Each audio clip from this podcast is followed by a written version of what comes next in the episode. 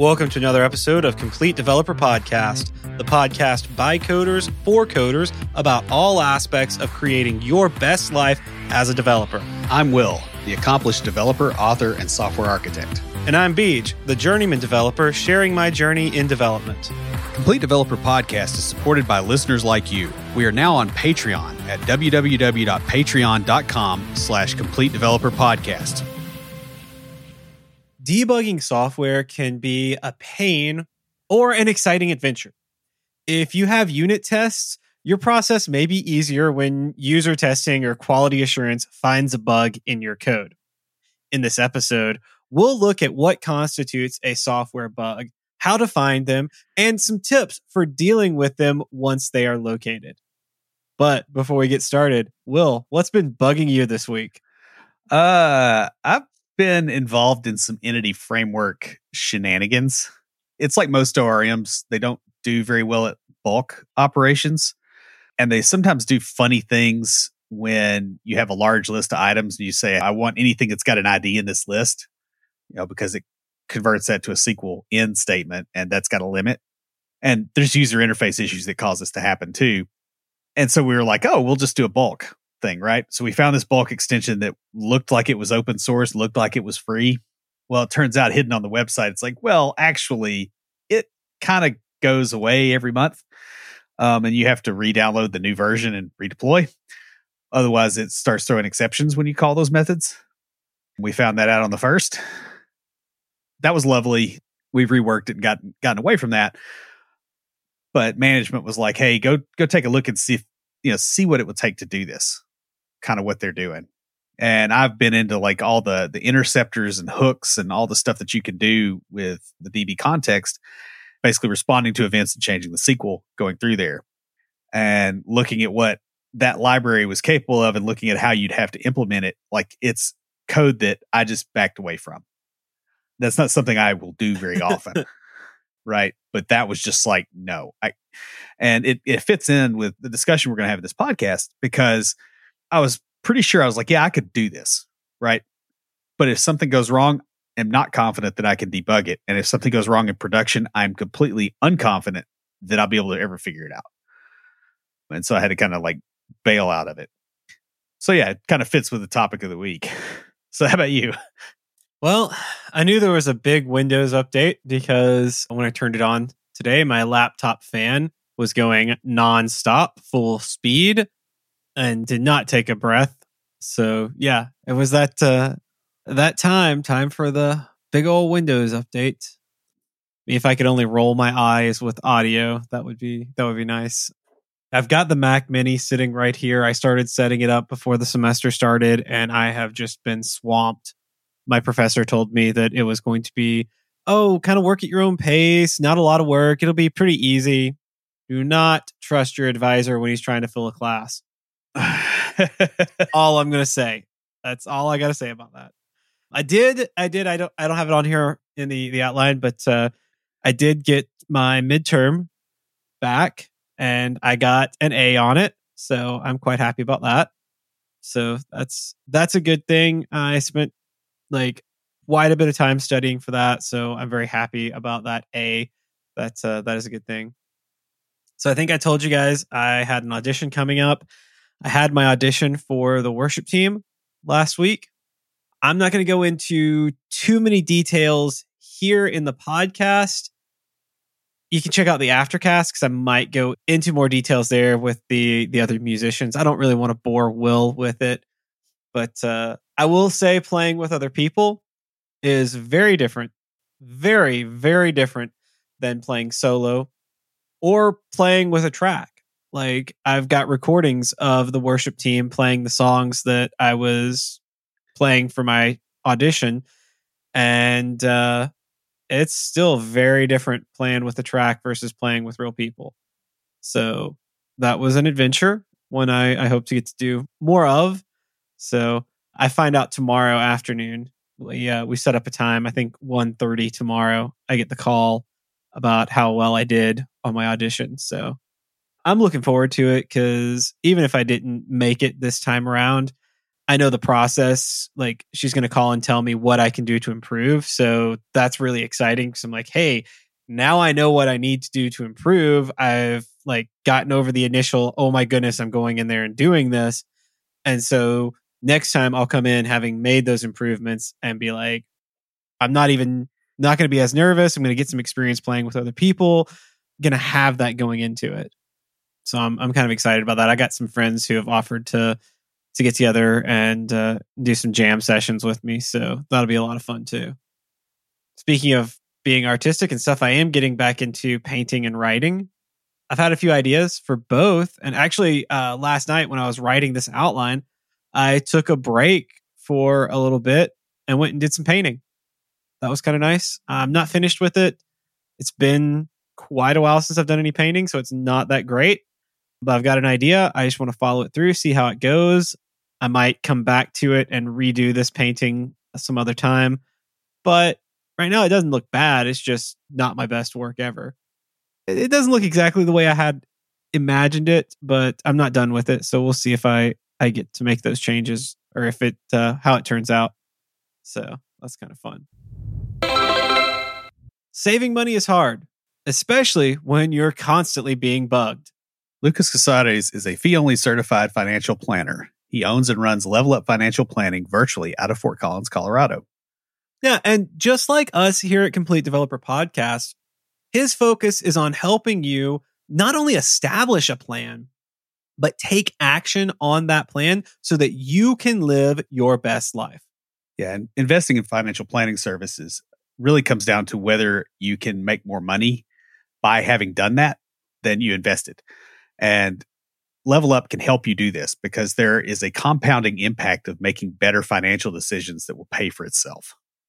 And the nice thing is that Level Up has a unique pricing model that will help you no matter where you are on your journey. So if you're just starting out as a junior developer, or you are mid-level, like mid to senior, you're in your the prime of your career, or even if you're starting to think about retirement, they have a plan just for you. Yeah. And speaking of journeys, when you want to go on a journey, you want to go in the right direction, right? And what Lucas does is he makes that happen. Uh, he's a fiduciary for his clients, which means he's not going to sell you something that sends you the wrong way.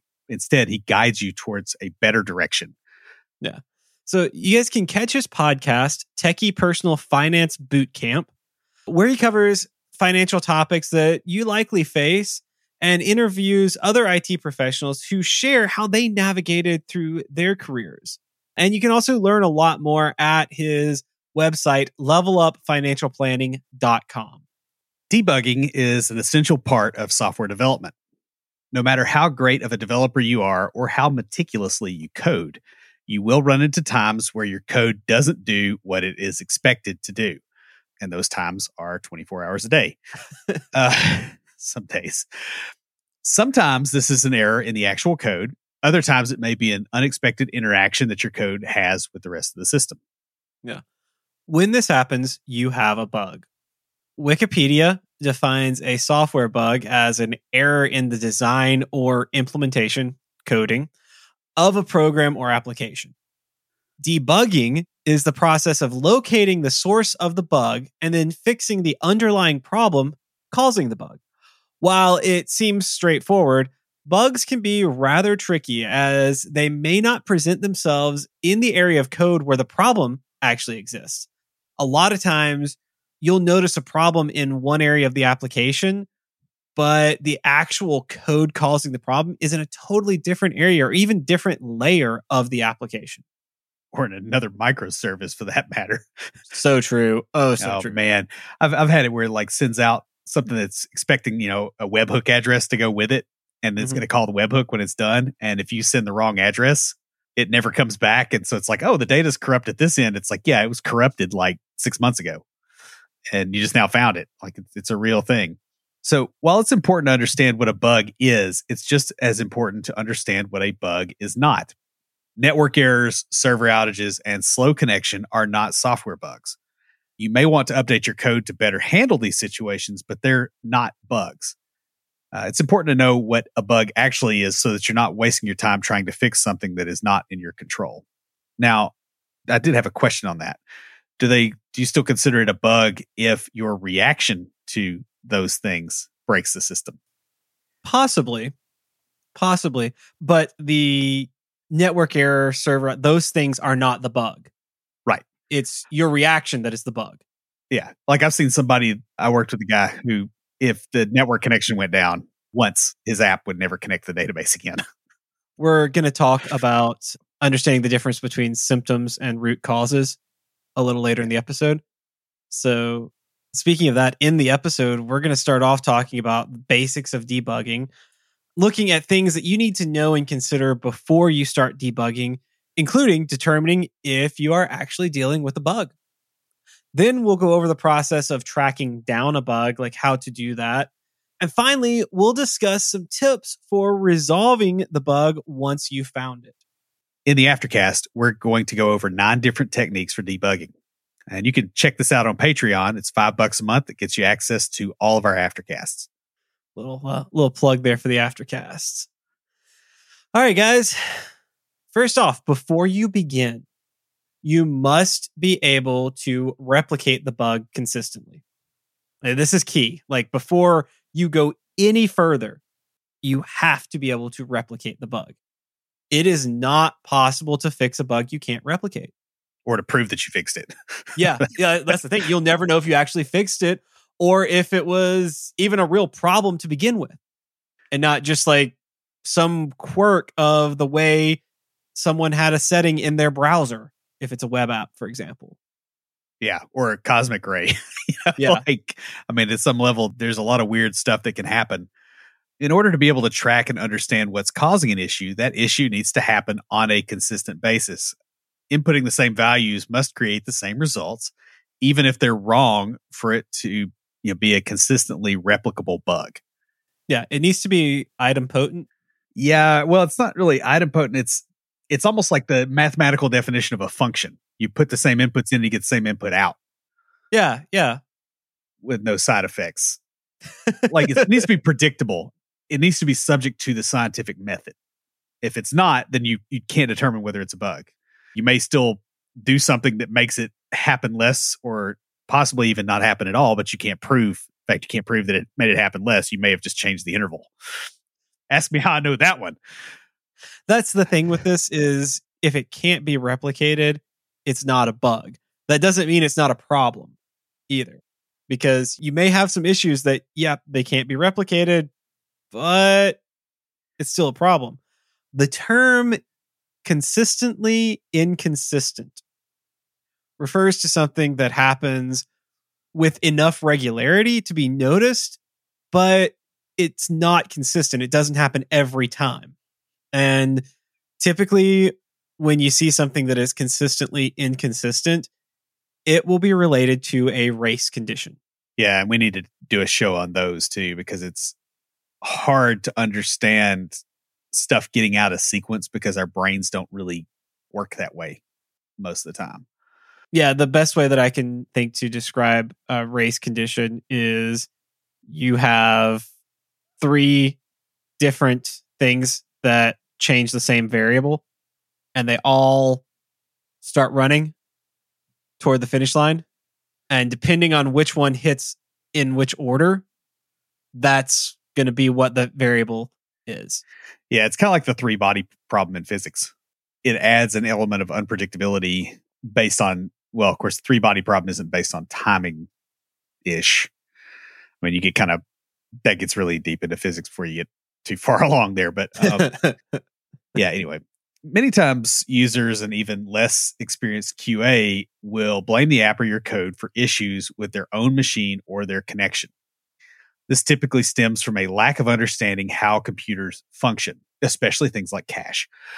Slow internet connection is not a bug unless you're ops, but your Q A person may ding you on it. Mine won't because I've, I've got pretty solid ones, but in the past I've had some that were, ooh, you really have to have a lot of patience when you're explaining this stuff because, yes, it's not your fault, but they're going to probably confront you with it anyway. Yeah, I had a Q A, and I think I've told the story before, but he got so irate because I told him, like, I sent him an email. I was like, hey, just finished. I think it was a Slack message. I was like, just finished and pushed up this new feature to the app, the U I and Angular U I. I was like, you're good to go. And he came to my cubicle just all upset. He's like, it's not there. Like, just freaking out. And I'm like, did you do a hard refresh? And he went off on how the users aren't going to know to do a hard refresh. Well, and that's true, but that's also irrelevant because they don't have to. Yeah. This is someone who had a degree. And I'm like, okay. At that point, I'm like, I don't know what to do. I don't know how to explain this to you because it's just like, yeah, they're not going to have to do that. Yeah. You can't think him out of a position he didn't think himself into. So you just have to sit there and take it. So speaking of sitting sitting there and taking things, you need to check the documentation to make sure that this is an actual bug and not an unexpected feature. I've seen plenty of those where you just don't understand how the system works. That's the bane of your existence once you get a complicated enough app. Not everybody on the team is going to understand every piece, and bugs are going to get reported that are actually legitimate features that somebody wanted. Somebody coded that on purpose. Yeah.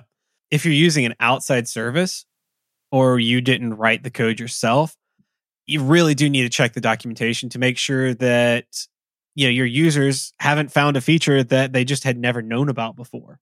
Yeah, and even if you did write the code, well, there is that too. I'm not going to say that your memory is going to be perfect or that somebody else may have touched it since you did last too, right? Like, you just don't know. Especially when you get feature flags and things like that in the mix, it gets weird pretty quick.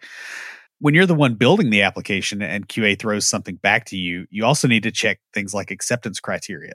If you have them, if you don't, you need to start making them to make sure it's doing what it is supposed to be doing. Because like, they can't test and prove that it passed if they don't know what they're passing. Yeah, that's the thing. I remember I got pulled onto a team who had been consistently failing sprints for several months. Uh, this was years ago.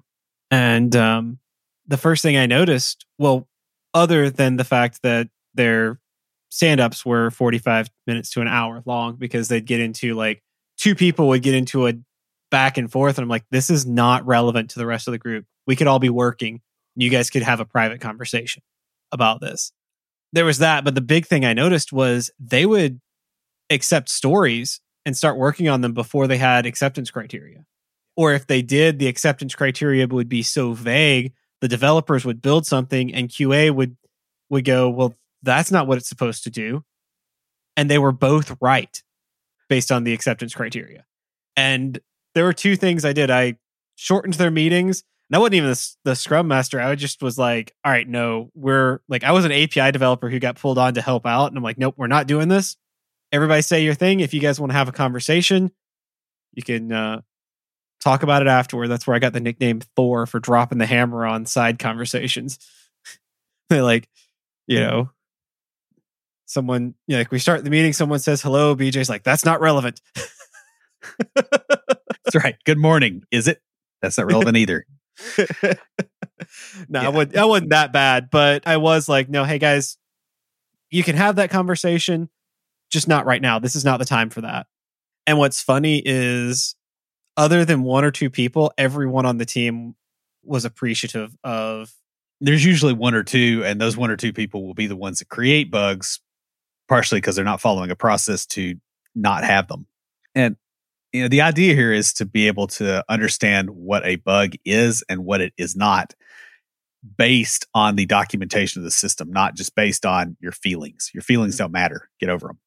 A bug occurs when the application is not functioning as it is supposed to function. This doesn't mean how a particular user expects it to function, unless that user is the product owner, in which case their rule is law. yeah, yeah, I had to throw that in there. I like I typed up that. Well, one of my P Os listens to the podcast, so yeah, yeah. No, I, I typed up that, and then it hit me. I was like, well, unless that user is the product owner, in which case, well. And it's kind of flexible for them a lot of times too, yeah. though. They'll- I will say this, a good product owner, and I've seen them do this, I literally saw this in a meeting last week where our product owner didn't specify how he wanted something. And so we presented it. He's like, I'm going to pass it because it literally meets the acceptance criteria. but I'm going to tell you, I'm going to write a story to go make these changes. So just be ready for that. I've seen mine do that too. I appreciate that because we yeah. built what you asked for. If you didn't ask for the right thing, that's not on us. That's on you. And they and it needs to show in your metrics. Yeah. Not mine. And they take responsibility for it. Yep. And I appreciate that. Yeah, I do too. It helps a lot. And especially when you can just look and you go, hey, I've got an adult that I'm dealing with, not a temperamental child. Yeah. Like if I make a mistake, I'm going to take ownership of it. Like yesterday, I got distracted and I was setting up the release process and I thought that it, I had set up the automation and I hadn't. And so like I started it, stepped away, got distracted doing some research for the next story coming up. And it was two or three hours later that I was like, oh, Q A can't test because that never actually got released. Let me go fix it. And I was like, I am so sorry. This is what happened. And our Q A was just like, thanks for being honest about that. And, and I'll tell people during a meeting, I'll be like, I'm kind of dumb. So if you think I screwed up, like, let me know. Yeah. You know, like it's really okay because it's only offensive if I don't know. Yeah. Yeah. But I'm, I'm a, kind of aware of my shortcomings and it's sort of like knowing what a bug is. Yeah, that's, that's true. Uh, speaking of bugs, sometimes they're not actual problems with the application or the code, but problems understanding how something is supposed to function. And like we said, this could be due to misinterpretation or vague acceptance criteria. This happened to me today. We had a field in an export that was called is credit. And I thought that it was a credit card payment was what I thought that was. And so it was we were porting an export from one system to another so that it was the same data. And it actually meant, no, it's it's like a bank credit. Like, it, you know, the money's going back. And so I misinterpreted it, put the wrong field in there. It's a misunderstanding. It's like it did what I was intending it to do, but it was not correct. And you'll see that sort of thing at a, at a large scale, all the way up to U X type stuff. The next thing you have to check before you can even start looking for your bug is to make sure there are no service outages. Legitimately, your code may be flawless with no problems or issues. I suppose as much bad buggy code as I have seen, there has to somewhere exist. I'm I'm doing the, um, what's that movie? The Bruce Willis where he's like superhero, but not a superhero. It's an M Night, Sh- that guy movie. I don't, I'm terrible at pronouncing his last. Anyway. Um, along. Yeah, yeah. Um, but anyway, it's the the idea that, hey, if the one extreme exists, then the other extreme has to exist too, right? There is flawless code out there somewhere. But if you have flawless code and there is a service outage, nothing you can do via your code will get the application working again. There is no point in looking through code to figure out why you aren't getting results from an A P I if the server hosting the A P I is down. You really have to start your inquiries about why a function or application is not working properly by looking to see that everything is up and running. Like if you can't get there from here, or if you can't get there consistently from here, like there's intermittent failures. Intermittent is one of those words that's kind of like Shyamalan or whatever. I, it's hard to pronounce sometimes.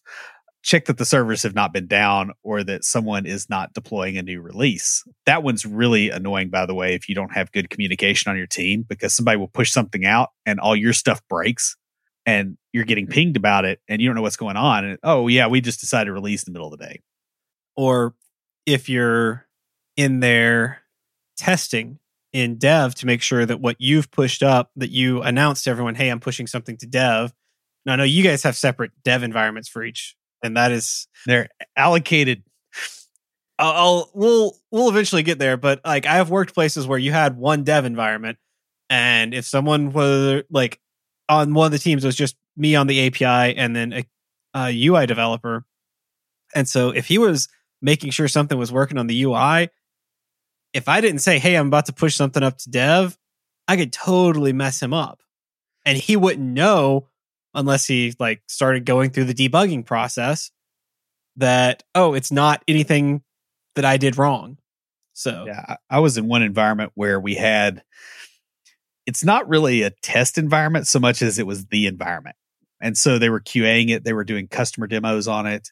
It's just like it was really bad from a separation of concerns thing. And so we had somebody doing load testing and they put like ninety million rows in this one table. And they were demoing it to customers and we were doing work on it too, and we're changing the schema, and stuff is breaking just like all day long. And they did finally get a second database, I think, after that one. but uh, but they put it on the same server, so the load testing still like, killed it all. But at least it wasn't my fault then. It is likely that your code or an area of the code you're debugging is calling an external A P I or service. So you don't want to just check your own servers, but also check that the external services are not down. Especially if like they have like a dev or test environment and you're calling that, because that's more likely to go down than something else. So like check that those services are down before you start really diving into figuring out what's going on. Yeah, I feel like a lot of these service providers will put their dev and test environments on like an E machine from the late nineties. uh, you know, some of those things you're just like, you know, like what baud rate's your modem, bro? It mm-hmm, just mm-hmm. really, you know, they're dog crap when they're up. And so, yeah, they they fall over all the time, and you can't necessarily make an assumption that they're going to be up, which is actually good for you from a coding perspective, right? Because you you plan for that because you have to catch it. And you, you should not say stuff like that when I'm taking a drink. I almost spewed my non-alcoholic beer all over the place. Like, for I'm like, what? The crack about the e-machine? Yeah, yeah. I was like, tell me I'm wrong. No, you're right. That's why it's funny. That's why it's funny is you were right. Uh, I mean, it's just, just like, you know, you could upgrade to a Raspberry Pi if you want. You know, yeah, like, I know, right? They're cheap. Get two of them. Then you got a Q A environment. Oh, yeah, yeah. I mean, if you do find that your servers or ones from a service where you're using are down, now's a good time to look at how you're handling that in your code, like we talked about earlier in the episode. Because that's the only thing you're going to look at. Yep, yep. You should also rerun, check, and rewrite your unit tests. You know, once you verify that you have an actual bug on your hands, you run unit tests to see if you can find it. In other words, hey, did this slip through and the unit tests should have caught it, or our build pipeline didn't check to make sure unit tests passed? You know, somebody flipped that off and it got out. Not that that's ever happened anywhere that I've worked. Actually, it's only happened once or twice because most places thought unit tests were a waste of time, but it should have uh, been a problem more places than not. Yeah. If the unit test didn't pass, then something has changed in the code that's causing the bug, and you can find out where fairly quickly. I mean, that's the point of unit tests, honestly. More than likely, though, those tests are going to pass. Yeah, because it's a lot of times it's not some flaw with the code. It's unexpected behavior of the code. Or date times. Well, yeah, there's that. Yeah. Or it could be that your unit tests aren't testing what you need to be testing because you just didn't think of it at the time. That I have seen a lot of. I mean, one thing that I always red flag is if I see a datetime.now in a unit test, because that's indeterminate behavior, right? I mean, as far as like the next time this is run, I don't know what the date and time actually is. So therefore, the test is not a repeatable pattern. Now, if you don't have unit tests, now may be a good time to start that conversation. Not all code is going to be testable, so some of it may have to be rewritten.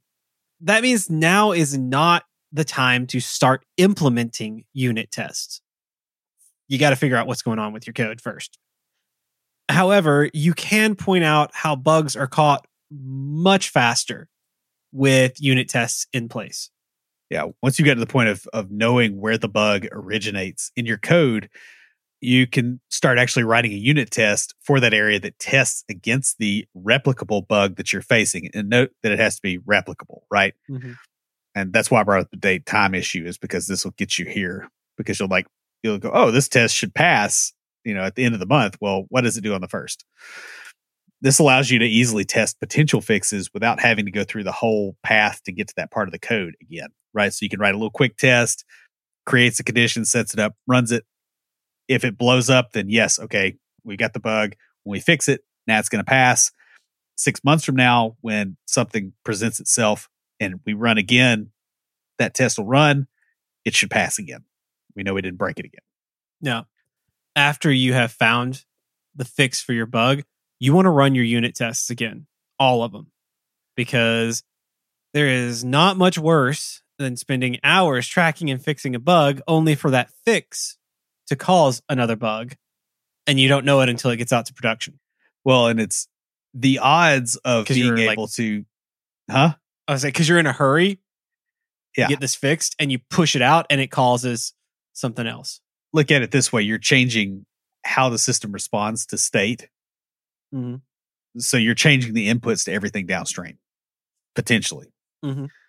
So there's no way that you could get by without running all your other unit tests, or you can't prove that you didn't cause things to get worse.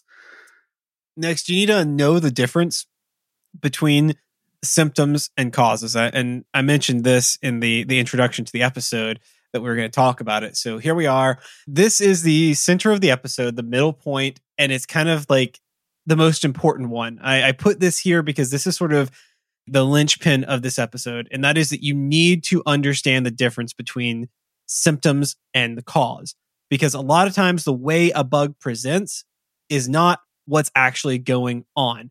This concept is where I got the idea to write this episode. This happened to me literally yesterday. No, Friday, my bad. It happened Friday, where I had been working on, we've got a new project that we're starting, well, a new app within the same workspace in Angular. And uh, I was working on the build and release process for it in the cloud. And so I got the build set up. But since we're moving to the cloud, I've been taking notes and writing up wikis for us. So I was like, oh, hey, there are two ways to do this. I did it the long way to write up the wiki. Now let me go and just sort of like follow the process to do the copy and paste the YAML files and stuff and write that up. I accidentally pointed to the wrong YAML file while I was in there, and somehow it saved, because I was doing this just to kind of like, you know, get some practice, or just to see what the process was to write down the click here, click there kind of thing. So when I got the release finished and run, I go and I'm getting login errors. That's weird. We haven't put auth in there. Like, it literally just says the app is working. Like, it's very, very basic. And it's so basic Angular. Yeah. Yeah. Yeah. And so I reach out to our architect who's been like helping us, like, because we're the first ones. Our team is the first ones on the cloud. And I was like, hey, is there some setup where it's like expecting the authorization stuff to be there? We don't know about yet. And do I need to go in and put that in? And he's like, no. And through the conversation, we realized if you watched when you like refreshed, it popped up the name of the other app in the browser tab right before it took you to the auth stuff. And I was like, oh, I see what I did there. But the symptom was an authorization error. So that was the first place I looked, because it's the obvious. But that was not the cause. The cause was the wrong build pipeline. That said, it is very easy to confuse the symptoms of a bug with the actual cause. They're what you see. So usually the first thing that comes to mind involves fixing the obvious. And a lot of times that works. Unfortunately, symptoms are not always the real issue going on. And sometimes the symptoms actually hide the issue from what's going on. Yeah, a symptom just answers the question of what is happening, whereas looking for causation answers why is it happening. Treating symptoms does not actually fix the issue causing the problem. It just delays solving the problem. Treating the symptoms of a bug a lot of times involves sort of a hacky solution to get around the problem. Now, definitely want to say this is not always a bad thing. For example, you got an app that's down and you have to get that up and running. So you can fix the symptoms, get it up and running while you diagnose the real issue. And so treating the symptoms there can buy you kind of some valuable debugging time where your application is not down. It's like... It's like medicine. Yeah, it's like taking an antipyretic when you have a fever. The Tylenol, when you've got like, let's just say a virus or a cold or something, and it's not actually treating the root problem. It's not killing the bug in you. It's just keeping you from overheating. It's treating right. that symptom so that your body can deal with it without causing further distress to you. Something that does happen more often than it should is that one bug may be masking another bug. So once you resolve that bug, then the other one is able to be noticed. Uh, this is really rough when you've accepted the first bug for a while and you're just kind of getting around to fixing it. And then you find that, oh, hey, the system was reacting to this in some manner that was letting us get away with this other stupid thing we did over here. And now that I've fixed this, not so much. So like I've seen this where there was a bug where something was invalidating the cache when it shouldn't. Right? Like caching is a great example of basically where to get any kind of bug you want. And something was invalidating cache when it shouldn't. Well, th- this gets fixed. Well, then you find out that, hey, there's there's all these other pages that are caching stuff that they're not supposed to cache, and it's coming up with the wrong cache key. So like somebody's seeing other people's stuff that was cached badly. That wasn't at my current job. That was at a previous uh, employer. But I mean, it happens. And generally speaking, if you if you see one bug, you should always assume there's another one behind it. Take steps accordingly. And this is why you want to run your unit tests, not only to make sure that your fix doesn't break something else, but to make sure there's not another bug that was being masked by it. Or like if it's going through, if it's hitting the bug at .NET at the controller level and never getting down to the service, or if you're using repository pattern, the repository layer, then you don't know if there's a bug down there, because the bug above it is blocking the process. So yeah, that's why you want to keep, yeah, run your unit tests after you after you fix it. And instrumentation and Q A and like actually treat it like you're a professional. Don't hack this crap because you, you get busted by it really, really quick. The only reason to ever hack this kind of stuff is to buy yourself time to do it the right way. It's like, let's get it up and running so that we can focus on finding the real issue and the root cause here. So speaking of finding the real issue and the root cause, we're going to start diving into how to do that. First off, start out by finding the layer of your application where the problem is occurring. Location, location, location. The key to debugging is to know where the bug is actually originating. And so to locate a bug, you want to start broad. The biggest way you can, and then narrow your search down as you eliminate possibilities. Eliminating an entire layer of an application will significantly improve your debug time. Yeah, and your standard CRUD application, you know, create, read, update, delete, uh, is going to typically be a three-tier architecture, at least these days. You know, so you got a U I, you got an A P I, and you got a database. Uh, in fact, most web applications fall into this category to some degree or other, with the possibility of like a service layer or external calls to outside services and A P Is. Uh, the three-layer model gives a good reference point, and it's easy to explain how you would eliminate a layer. So you can go, hey, this one's not it because this error looks like it comes from somewhere else. We're going to use that model for the rest of this point just because it's easy to to talk about. It's an easy construct most of us understand. You've got your U I, your A P I, and your database. So when we talk about eliminating a layer, what we mean is that you're going, hey, I know it's not in the U I. So to do this, you want to start at one end or the other. Usually I suggest when I'm working with junior developers and training, I say, where are you more comfortable? Are you more comfortable on the U I? Or are you more comfortable in the database? And wherever they're more comfortable, I say, start there.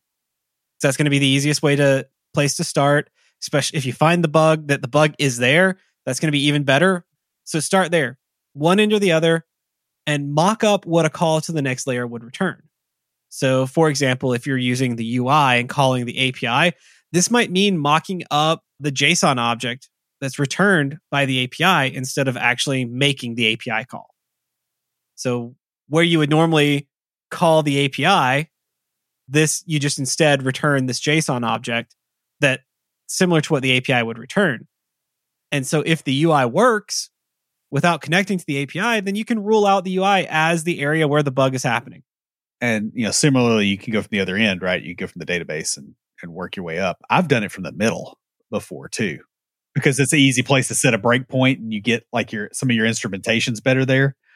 I don't necessarily recommend that for juniors, but a lot of times when you're like, hey, I kind of, this feels like it's probably right in here. And you get a sense of that as you, you get more experienced. Yeah, we're going to talk about that sixth sense in a little bit too. That's like, I, I have that in here the towards the end. Yeah, if all the layers uh, you know, work individually, then you start checking connections between those layers. Though, you know, browser dev tools, good grief, I'm in those all day, uh, every day to look at network calls specifically to go, hey, is this thing actually returning what I think it's returning? Because uh, stuff gets weird, right? Like you have serialization issues, you have you're using JavaScript or something built on it for the front end. And so you get all kinds of weird type coercion and stuff like that going on too. And so this is a safe place to you know, start looking at those network calls without some of the stuff in the middle that can really obscure the issue. By the way, this is a great way to find a secondary bug that's actually masking the primary bug that you just discovered. Yeah, that's true. Have you ever had an issue where someone had gone in and changed the A P I and they typoed a parameter? And so you're like, I don't understand. Why is it not working? It like nothing has changed. And then you go and you look at the call. The way I found it was the call coming, like the GET. I noticed the idea here is that you follow the path the code is taking when the bug is occurring. You know, once you found the layer where the bug exists, you follow the path that is causing the issue all the way to the end or to the next layer. Looking for individual lines of code yet, you're still trying to narrow things down because it may be that, yeah, this is a bug, but stuff shouldn't be getting here this way. Yeah. And so once you know the layer, and going back to our, our model here of U I, A P I, and um, database, once you say it's, we know it's in the A P I because what's going and coming from the database is right. When we disconnect the A P I, the U I works just fine. So we know it's in the A P I. So this is where you go, all right, let's track a call. Let's track the path that the code takes when we're getting this error. Because remember, this is a replicable bug. So it's every time it makes this particular call with this particular data, we're getting an issue. So we can mock that up. Postman is a great tool for A P Is. I've I use that yes. all the time when I'm working on A P Is. Same here. You want to start off by looking at, uh, it goes back to what we said, it's it's all going to be broad to narrow. So we've just narrowed it down from the whole thing to the particular layer. Now we're in the layer where we want to narrow it down from the larger organization.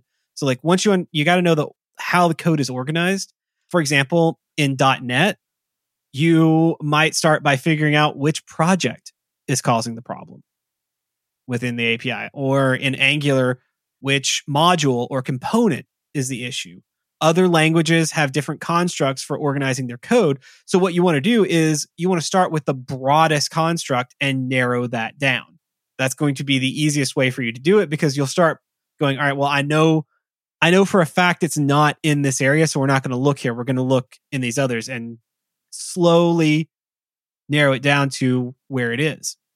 Yeah, and you do it, it's slow but efficient, right? Mm-hmm. Like if you think about some of the discussions we've had on here about search algorithms, you're kind of doing that. Well, that's kind of where I got the idea. That's how my brain works too. So that's just like, this is literally, I wrote this based on like when I was writing this, I'm like, all right, how do I debug? What is my thought process? And I just wrote it down. And trimming it down to smaller and smaller sections eventually lets you locate the actual problem or problem areas. Yeah. Once you have a general idea of where the bug is located, you start to narrow your search. Uh, you want to go broad to narrow, so you start with the widest net and then narrow down from class to method to line of code. One thing that'll bite you here is if you don't start wide enough, you'll completely miss it. Yeah. That's why we started, we had an entire point just talking about yeah. finding the layer. And now we're talking, all right, we understand the concept of broad to narrow. Now we're going, all right, we know the layer. What's the next broadest thing within the layer? And then the next broadest thing. And we go down. A good way to narrow your search from the general region is to add breakpoints at the entry and exit of each class or method called along the path. This way you can see what's being passed in and returning from each method and compare that to what it should be. And that'll help you go, oh, this is the right thing was passed in, but that method's supposed to do two plus two and it's returning quadratic formula.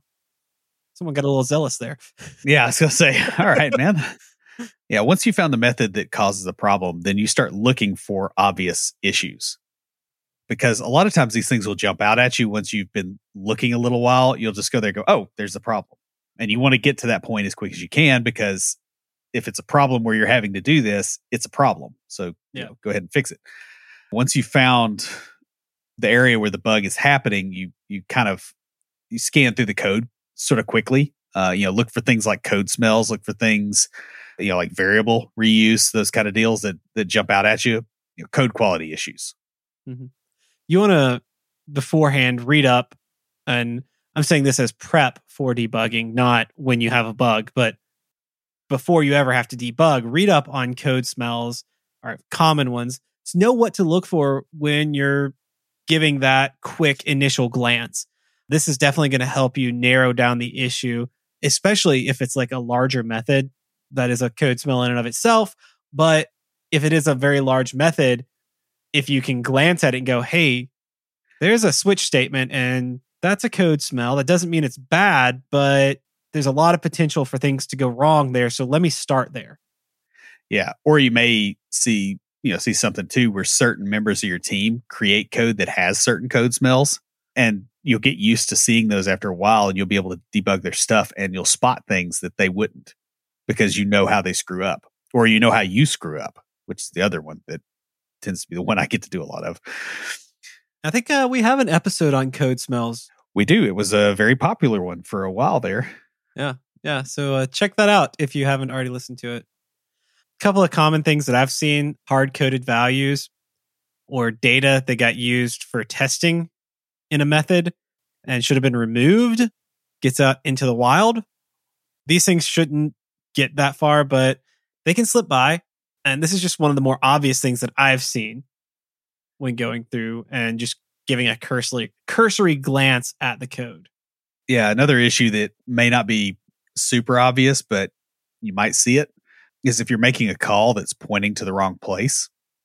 This might not get caught in the network tab of your debugger, uh, especially if it's, you know, calling the wrong environment, or if it's an issue with the A P I, calling the wrong database or the wrong service. Like, so you're calling, you know, you're calling the Q A database when you're expecting to be calling production. Yeah. Uh, those kind of things. It's worth looking into config as well and paying attention to fully qualified U R Ls, not partials, uh, if you can. I've seen that where Q A was like, all my data's gone. They're like freaking out. And the person who had updated the U I had it pointing to the dev A P I. Yeah, well, I mean, when Q A tells you that all their data is gone, it's like, you found a bug, great job. Yeah. Don't You're being do successful. Yeah. Yeah. So guys, finally, and this is this is the last point because it is very important. Forget what it should do and focus on what it actually does. Far too many developers get stuck on, well, it should be doing this. This is what I wrote it to do, so this is what it, it does. And completely focus on what they expect the code to do instead of looking at what it's actually doing. They get it in their head that it should work a certain way and just can't even conceive of a world where that is not the case. I've seen this a lot with mid-level developers. Myself. Yeah, like juniors will know that they can make a mistake. Seniors are well aware that they probably have mistakes waiting to blow up on them. But you get that little bit of confidence when you get to the mid-level and you think, okay, I'm I'm better than a junior dev and I don't make stupid mistakes anymore. And you kind of have to make enough stupid mistakes to realize, hey, this is a permanent facet of my life. And so somebody that hasn't gotten there yet will get fixated on what something is supposed to do. Mm-hmm. Versus what it does. And a lot of times code doesn't work the way you expect. I mean, a lot of stuff can happen that will cause a loop to exit early or a function to return the wrong value, or you just didn't understand what something is really doing. Like, this is a great way to, you know, deep load your whole database. It's very easy to get into this situation. So don't focus on what it actually does. It's really easy to do this. Uh, so don't focus on what it is supposed to do. Like actually look and see what is really happening and then deal with that, because that's the actual reality. Yeah, that's true. When you're debugging, the best approach is to go in with no expectations whatsoever and just go, hey, whatever happens, happens. That's not possible for a lot of people.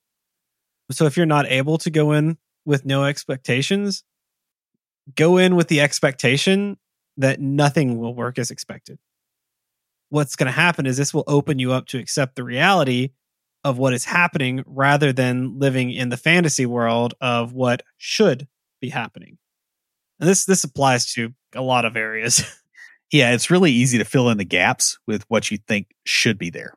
And you want to get rid of that tendency because it wastes time. When you focus on what the code is doing, even if that doesn't make sense, it's going to help you, you know, track down why it's not behaving as expected. Uh, it's a matter of accepting reality and then making a plan to change reality. You know, that's the whole point of debugging. It's not, hey, I'm going to change reality with a fantasy, because you're going to screw reality up when you do that. There's whole political movements that do that. It doesn't work. Yeah. I was listening to a podcast today talking about your imagination and how fantasy is like a twisted imagination. Like imagination, yeah. You can make become real. Fantasy is, oh, well, I want this to be real, so I'm just going to focus on that and not on the on the reality or making it a reality. So, so guys, the process for tracking a bug is broken down here in this episode. Though for most people, once they've done it a few times, it starts to become kind of automatic. You get that sixth sense we were talking about. You'll begin to notice patterns in the bugs you fix so that you can know that it's in a certain place in the code and where you want to start looking. These patterns aren't perfect, but they often provide a good starting point. Use the information here to develop that sense of where you need to look. But also remember that patterns aren't perfect and that you may need to go back. If you go there and it's not where you expected it to be, you may need to go back and follow the broad to narrow path to determine what part of the code is causing the actual problem. Now, don't forget to check out the Aftercast, where we're going to talk about nine specific techniques for debugging. You can find that on Patreon. For just five dollars a month, you get access to all of our Aftercasts. That pretty much wraps it up. Before we close everything out, Will, what do you have for us this week for Tricks of the Trade? Well, I'm going to say something that cranky old developers said to me back in the days when I was learning Visual Basic. So, like, in the before times. And their premise was that debuggers are a crutch. And I never really understood that until I started kind of managing people and having to deal with production applications in an environment that I could not control, uh, specifically because of Sarbanes-Oxley. I couldn't get in there and poke. Mm-hmm. And we have lots of good tips here for, you know, what you do when you are trying to troubleshoot something. But one thing you don't want to do is default to, hey, I'm going to fix this by debugging uh, in the future. So you want to have things like instrumentation, logging, those kind of issues. You want to be using enterprise design patterns. You want to have the assumption that if it gets to the point where I have to debug, that's fine, but I don't want that to be my first line of defense, right? You don't fix a head cold with surgery. In the Aftercast, we're actually going to talk about debugging when the app crashes and you can't run a debugger. Yeah. Or I'll tell you one that's that was a ton of fun for me was actually writing code that hooked into Visual Studio and trying to debug that. That was not a happy place. But sometimes you can't. And your assumption should be that you are not going to be able to actually debug this code necessarily with the inputs that cause the problem. Right? So, like, it's it's great if you can and you can step through, but put stuff in place so that, one, you can figure out what the problem actually is from production without trying to hook to the production database from your developer machine. Mm-hmm. In other words, this kind of goes with a theme that I've been developing lately, which is to assume chaos and understand that it's the default. And so debugging is how you triage chaos, but what you really ought to be doing, hopefully, is trying to be in a position where the debugging is less necessary. So just kind of keep that in mind. That's pretty much all I got. Stand by for Titanfall. If you have a question or comment, please email us at neckbeards at complete developer podcast dot com. Our theme music is an excerpt from Stand By for Titanfall by Pure Bells, available on SoundCloud and licensed through Creative Commons. For references, show notes, and extra tips and insights, be sure to check out the website at complete developer podcast dot com. Help us make the show possible by supporting us on Patreon at patreon dot com slash complete developer podcast. You'll get extras, including a weekly aftercast where we discuss the topic of the week and bonus material with some of our patrons. You can also follow us on Twitter at CompleteDevPod, like our page on Facebook, and follow us on Instagram to keep up with news about the show. Join the conversation anytime via Slack by signing up at slack dot complete developer network dot com. Thanks for listening. See you next time.